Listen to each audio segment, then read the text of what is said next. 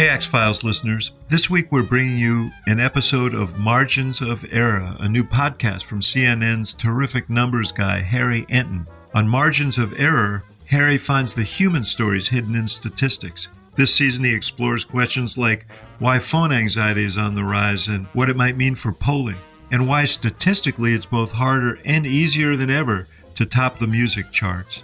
In the episode we're sharing today, Harry asks how the 2020 election turned into a week long event and whether this is our new normal.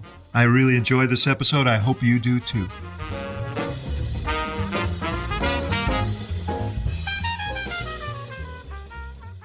Shalom, folks. Harry here.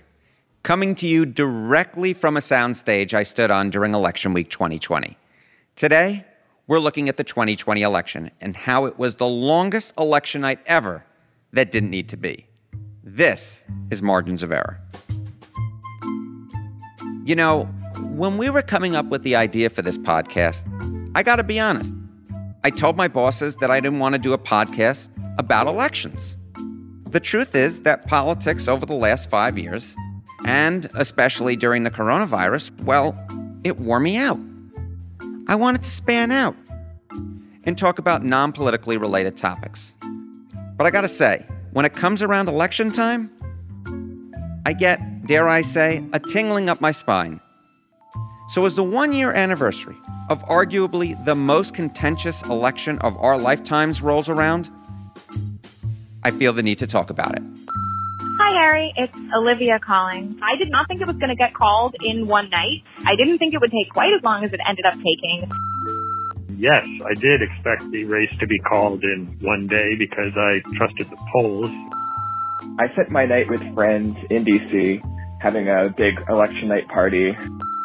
My girlfriend and I got hammered and watched Cats, and it was fantastic. This episode is going to be a bit different from the other journeys we've taken. We're going to talk about why this election took so long to call and will wonder whether the idea of election night is gone for forever. Because this is not just an academic exercise. Faith in our electoral system is at play. Former President Donald Trump tried to sow doubt about the 2020 election results in the months leading up to the election, and poll numbers show that Americans had less confidence in this election result than any election in recent memory. Now surveys reveal that a majority, a majority of Americans think American democracy is under attack. This round of lack of confidence started in the lead up to and ballooned during election week 2020, which makes this point in American history so important. So let's get into it. This is CNN. More people get their news from CNN than any other news source. Election night has turned into the electoral version of the Super Bowl. You know what I'm talking about. We ordered pizza, make popcorn, and settle in for a long evening. And during our lifetimes, elections have slowly but surely conditioned us to go to bed at the end of the night knowing who's won. With the exception of the 2000 election between Al Gore and George W. Bush, every single presidential election since 1948 had been successfully declared by the news media by noon the day after the election. But we didn't get that in 2020. Again, with the exception of that infamous Florida recount, this election took about 72 more hours to call than any election since 1948. This includes similarly close elections like the ones in 1948, 1960, 1968, and 1976. Another way of putting it, with the exception of 2000, this election took seven times longer to call. And the truth is, 2020 may not be that much of an aberration going forward.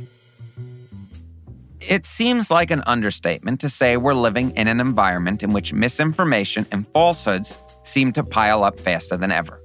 Even long after the November election was declared by the television networks, we've seen a movement among some Republicans to try and delegitimize the voting process. But before we get into the details of why this election took so long to call and how it could have been avoided, Let's take a step back and look at how we got here. To do that, I spoke with Nicole Hemmer. She's a political historian at Columbia University. I asked her if there had been any historical analogous cases to the 2020 election with the COVID pandemic, or if this was truly a once in a lifetime situation. Well, cross your fingers on the once in a lifetime thing. We still have some years ahead of us, but it is.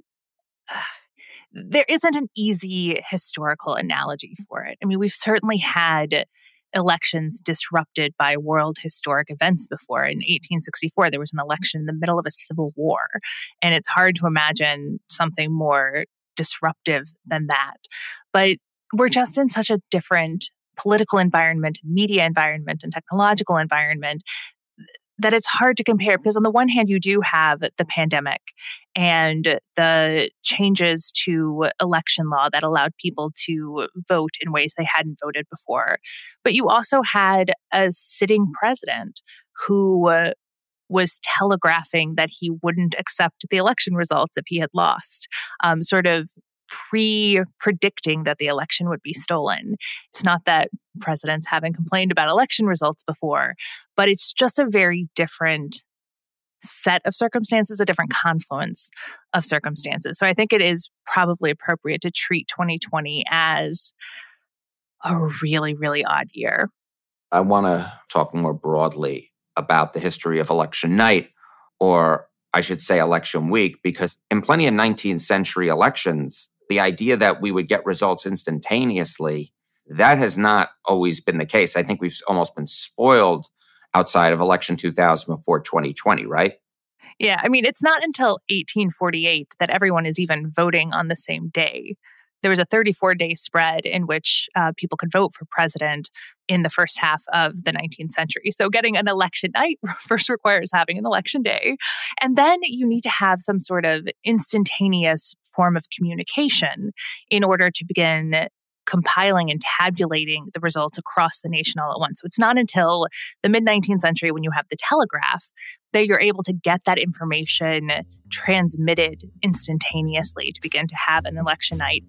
And then there's one more component. Once you have that information, how do you get it to the people? First, they let people know by publishing it in the newspaper. But by the 1870s, election night becomes this major event where in places all across the country, but in New York City, that the New York Times is doing this, where they have a projector against a side of a building where tens of thousands of people will gather to watch them project the results once they have them so that they can know instantaneously who won the election. Um, and that then becomes kind of a a tradition in US politics where people begin to expect by the 20th century that they're going to know who the president is on election night, especially once you get radio and television. Now, there's nothing, though, in the Constitution or federal law or anything like that that says that we have to determine winners quickly, right? I mean, you have deadlines that the places have to meet, but the idea that we should get a result early that's more of a manufactured type of a thing than something that law or anything else requires us to do, right? Right. I mean, this is a, a part of political culture, not part of election law. I think that we all got a, a, uh, deep dive into all of those different deadlines over the course of the 2020 election. But before that, it was really something driven by journalism, by the media industry, right? That you wanted to get results out, you wanted to be the first to know. Of course, in 2020, the media couldn't project a winner quickly. The reason had everything to do with how media organizations project a winner. To explore why, I turned to two friends. My name's Nate Cohn. I write for uh, The Upshot at the New York Times. I conduct our political surveys. I also have a big role in our election night forecasting, including the so called needle, which is a live forecast that attempts to estimate the outcome of an election based on partial returns. I also spoke with Dave Wasserman. He's the House editor for the Cook Political Report. I try and blend the qualitative and the quantitative, right? I think if you're only looking at one of those two pictures, you're missing half the picture. I've known Nate and Dave for about a decade, and when it comes to election stats and understanding the 2020 election, these are the people to talk to. I wanted their help in trying to parse out why this crazy election just took so darn long to call. The key thing we agreed upon is that network decision desks are going to be cautious. They won't call a race unless they are at least 99.5% confident that a state will be won by a candidate before projecting it. That's especially the case after 2000 when the networks had to pull back Florida projections not once, but twice. There really are no maybes in election calls. To reach that 99.5% threshold fairly quickly in the last 40 years, the networks have relied upon a three pronged approach, which really didn't work well in 2020 exit polls, sample precincts, and early returns. Here's Dave Wasserman. Obviously, decision desks used to be much more invested in exit polling. They'd put more weight on the surveys of voters as they were exiting the voting booth. And that used to be a really important driver of election night calls. Now, given the massive growth in the proportion of the electorate that casts ballots in advance of election day and the shift towards voting by mail, it's just really impossible to make strong conclusions about a competitive race from an exit poll. Exit polls were quite helpful, for example, in basically projecting the 1980 election between Ronald Reagan and Jimmy Carter just a few minutes into prime time on the East Coast. At 15 minutes after the hour, here are the news headlines to this minute. It appears Ronald Reagan is headed for an overwhelming victory over President Carter. With 13% of the vote counted, Reagan is leading the president 51 to 43 percent. The problem is that while you can supplement an election day exit poll with calls to voters casting ballots before election day, there's a real inability to know what percentage of votes were cast on versus before election day. That was a big issue in 2020 because one of the things the coronavirus did was make a lot more people want to vote by mail. At the same time, a number of states that had traditionally made it fairly difficult to vote by mail passed laws between 2016 and 2020 to make it easier. The result was that the percentage of votes cast by mail skyrocketed from about 24% in 2016 to 43% in 2020. Now, that might not be a big deal if the votes cast by mail were as Democratic or Republican as those cast on election day. But it really was a specific type of voter who wanted to vote by mail. In 2016, mail voting was about 14 points more Democratic than in person election day voting across a sample of states studied by 538. In 2020, vote by mail was 65 points more Democratic in a similar 538 study. The fact that more Democrats voted by mail really shouldn't be surprising, given that Democrats were more likely to pursue alternatives to in person events, as well as then President Trump falsely bashing vote by mail is ripe for fraud. We should be clear, though. The high numbers of vote by mail didn't just mess with exit polling. It messed with other facets of how networks have traditionally called elections, such as a randomized set of sample precincts. Here's Nate Cohn. Sample precincts are when networks go and collect the results from precincts all across the state. And the goal is to be able to identify rather quickly, based on potentially only a handful of uh, individual precincts, how the state overall is going to fare. They can compare the results in a precinct to the results from an exit poll in that same precinct to try and judge whether they think the exit polls are skewed. They can compare how those precincts voted in this election to prior elections. And eventually they have so many of them that they can even just estimate what the overall statewide vote is based on the precincts and nothing else. But vote by mail can make that kind of projection very difficult. There was a huge difference between people who voted by mail and people who voted in person. Uh, in Pennsylvania, the difference between the people who voted by mail and those who voted in person was even larger than the difference between people who voted in Philadelphia and the rest of the state. In other words, you can't judge whether the result for a candidate is strong or weak in a county or precinct if you don't know whether the result that has been tabulated is election day or pre election day votes. Additionally, you can't really judge how strong a candidate might be in vote by mail if all you have is election day results.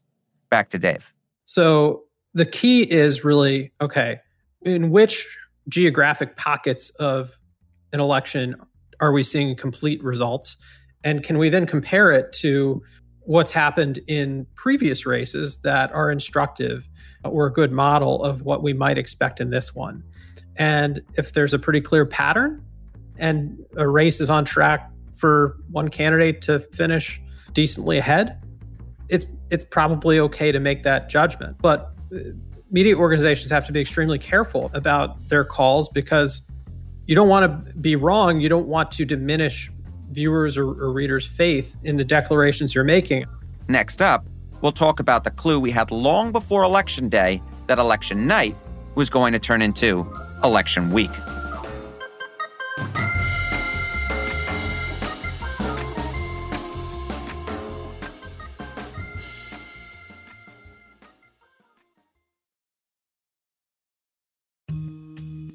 We're talking about election night 2020 and how it was the longest, most drawn out election night ever that didn't need to be.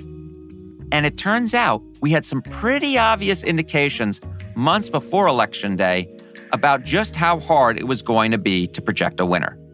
The real sign for me was actually a special election in New York's 27th district. That's Dave Wasserman again from the Cook Political Report one of the nation's premier political newsletters, talking about the district in between Buffalo and Rochester. I believe it was in June of 2020. That was really the first partisan race that we saw you know, in the pandemic where you had a big, big divide between the mail in vote and the election day vote. You know, initially, the Republican candidate, Chris Jacobs, was ahead by, you know, something like 42 points and, and that was based on election day ballots that were counted first. And then once you added in the absentee ballots, I believe the margin in that race over Nate McMurray, and this is this is a very Republican district, by the way, closed to something like five or six points. And that's when it was like, oh man, this divide is going to be absolutely massive, and we need to be able to prepare people for it. The thing that made this even more confusing was that different states had different rules for which ballots they would count first. Analysts such as myself try to prepare the audience for this phenomenon, but to be honest, even I had a tough time keeping track. So we had to make clear that there was going to be a red mirage early on election night that could then be overcome by disproportionately blue ballots, uh, mail in ballots that were counted later, especially in Pennsylvania, especially in Wisconsin, Michigan, and of course, Florida, which has uh, a well established regime of mail in voting that allowed counties to, to basically report those mail in ballots first. It was the opposite in much of the South, where we had those mail in and early ballots released minutes after the polls closed. And it, then it was the election day vote that offset it later. So we had a blue mirage in, in the South, a red mirage in the North. And that's something that was pretty difficult to convey to viewers. The reason we couldn't determine the winner of the election quickly was it took forever to get the vote by mail results counted in a number of key states. Here's Nate. There are a number of battleground states that have a long tradition of processing mail absentee votes. And Pennsylvania, Michigan, Wisconsin aren't really those states. Michigan, you know, and Wisconsin have always had some small number of absentee ballots, but the sheer number of absentee votes skyrocketed in 2020. And that created big new burdens on election administrators who now had to process all of these ballots, sometimes for the first time, and had to figure out how to do it quickly. And I think it's fair to say that some states did a better job of that than others. And that's part of why uh, it took so long to get the results in some of these states. In Florida, the vote got counted quickly, and the biggest reason why is simple the law. Florida law allows for mail ballots to begin to be processed 22 days before the election. At the same time, other laws prevented some northern battleground states from counting early. With some exceptions, absentee ballots could only begin to get processed in Michigan, Pennsylvania, and Wisconsin on election day morning. Back to Dave. This was by design in, in these northern states where Republicans controlled the legislature. They did not make changes that election administrators were calling for in many of these states. Pennsylvania, the state supreme court basically split the baby and issued a, you know a ruling that didn't please either party before the election. It did give Democrats some things they wanted with regards to mail-in balloting, but uh, there was this issue with so-called naked ballots. It didn't turn out to be a very large issue in the end, but basically the state supreme court said that if voters forgot to seal their ballot in an inner envelope before putting it in the outer envelope that they would mail back, then it couldn't count. Democrats were worried that could cost them the margin in Pennsylvania because they knew they were going to have such a large lead among those mail ballots, and they didn't want any of them invalidated. In other words, the system worked as designed. On Saturday, four days after Election Day, major news outlets began calling the presidential election. Election week was over. I actually went on a cross country road trip. So I was driving through the middle of, gosh, I think I was in Colorado or maybe Idaho on the day that it was called. And I was totally by myself in my car and I promptly started sobbing. Then I actually had to pull over because it was a little bit hazardous to drive crying so hard. It was a beautiful Saturday. We are in the city in Chicago uh, at a park with friends. I was on a rooftop in DC and I didn't even find out from Twitter. I just heard people honking. The delay in determining a winner wasn't just an inconvenience for some, it may have had longer lasting and serious consequences. According to the Stanford MIT Healthy Elections Project, quote, the delay in election results may have provided the opportunity for misinformation to erode trust in the electoral process, end quote. And while there are certainly other explanations at play, in a mid November 2020 Monmouth University poll, 30% of registered voters had no confidence at all that the election was fair. That was up from just 11% in a CNN SSRS poll completed a week before the election. This 30% was also more than double the percentage who said they had no confidence at all in polls taken after every election since 2004. Here's Nate. I don't understand why it's not more of a priority to make things easier on election administrators and to produce election results in a more timely fashion. The risks have been obvious for a long time. This didn't come from nowhere. And it seems like something that any reasonable person would agree contributes somewhat to creating the preconditions for a contested election. We got to recognize that we don't live in the world in which we wish we lived in. We live in the world that we do live in, and that it is to any number of people important to have a clear understanding of what's cooking as soon as we possibly can. Yes, the number one thing is to get the results right. That secondary is to get the results quick, but it's perhaps not as secondary as some people wish it to be. I do think that simpler is better. A streamlined voting system with fewer moving pieces for election officials to keep track of is one that's likelier to result in fewer errors, a more efficient allocation of resources, fewer lines for voters, and faster results. I don't really care how it is, um, how it's done, but I think you can solve problems by adding complexity and adding additional layers, or you can solve problems by making things easier on yourself. You have to choose one of those options, but I think it's worth remembering that both are options.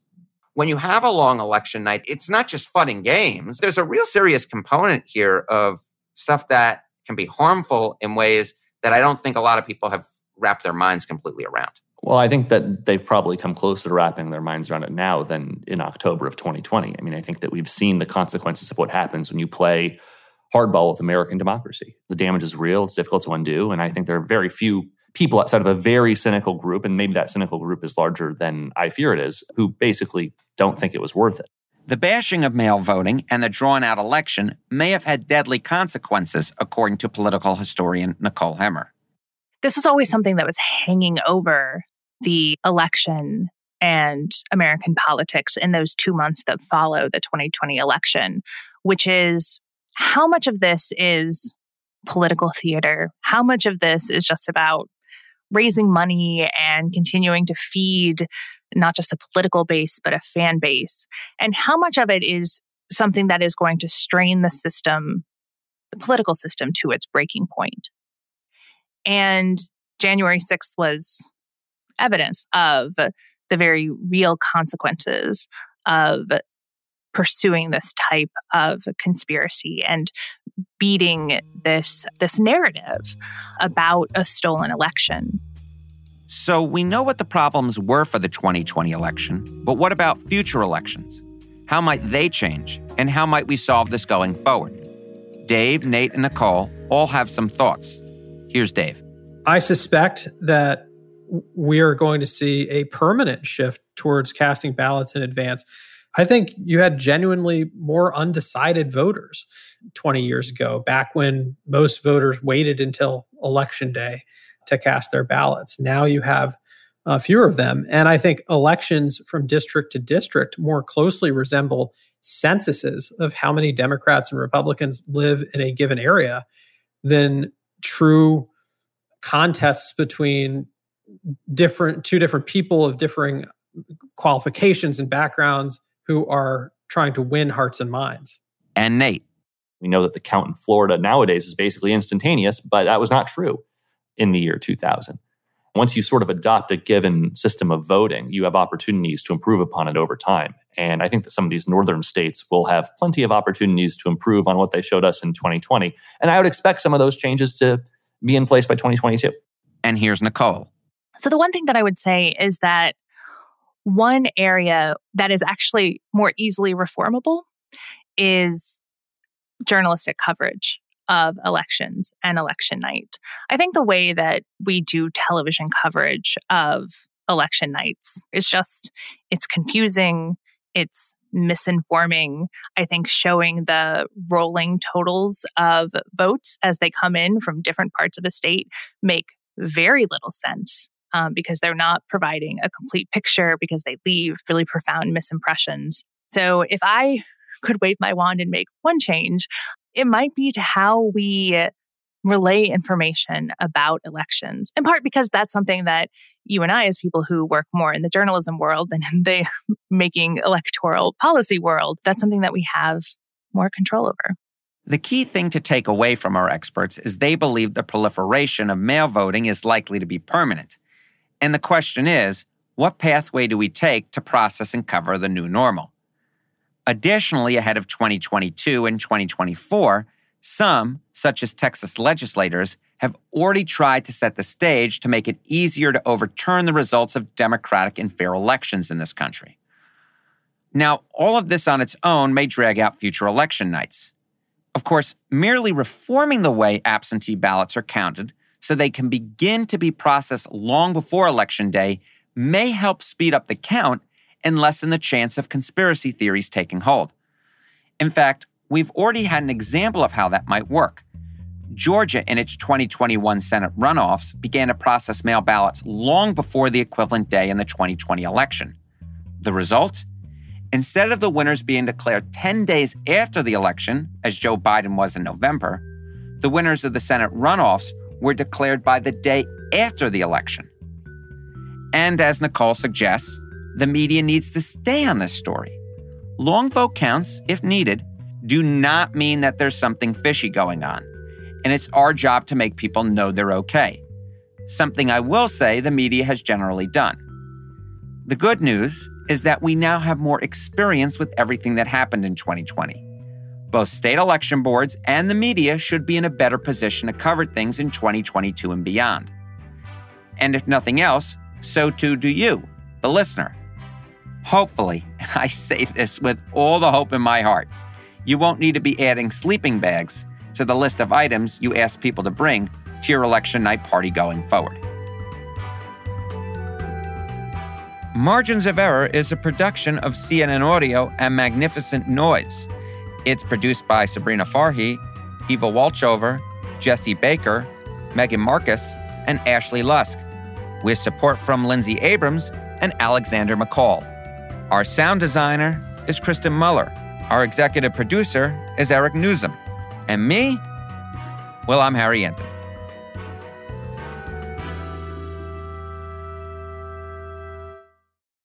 Quality sleep is essential, and that's why the Sleep Number Smart Bed is designed for your ever evolving sleep needs. So you can choose what's right for you whenever you like. Need a bed that's firmer or softer on either side? Helps you sleep at a comfortable temperature, quiets their snores. Sleep Number does that. Sleep better together. JD Power ranks Sleep Number number 1 in customer satisfaction with mattresses purchased in-store. And now, save 50% on Sleep Number limited edition smart beds for a limited time. For JD Power 2023 award information, visit jdpower.com/awards. Only at Sleep Number stores or sleepnumber.com.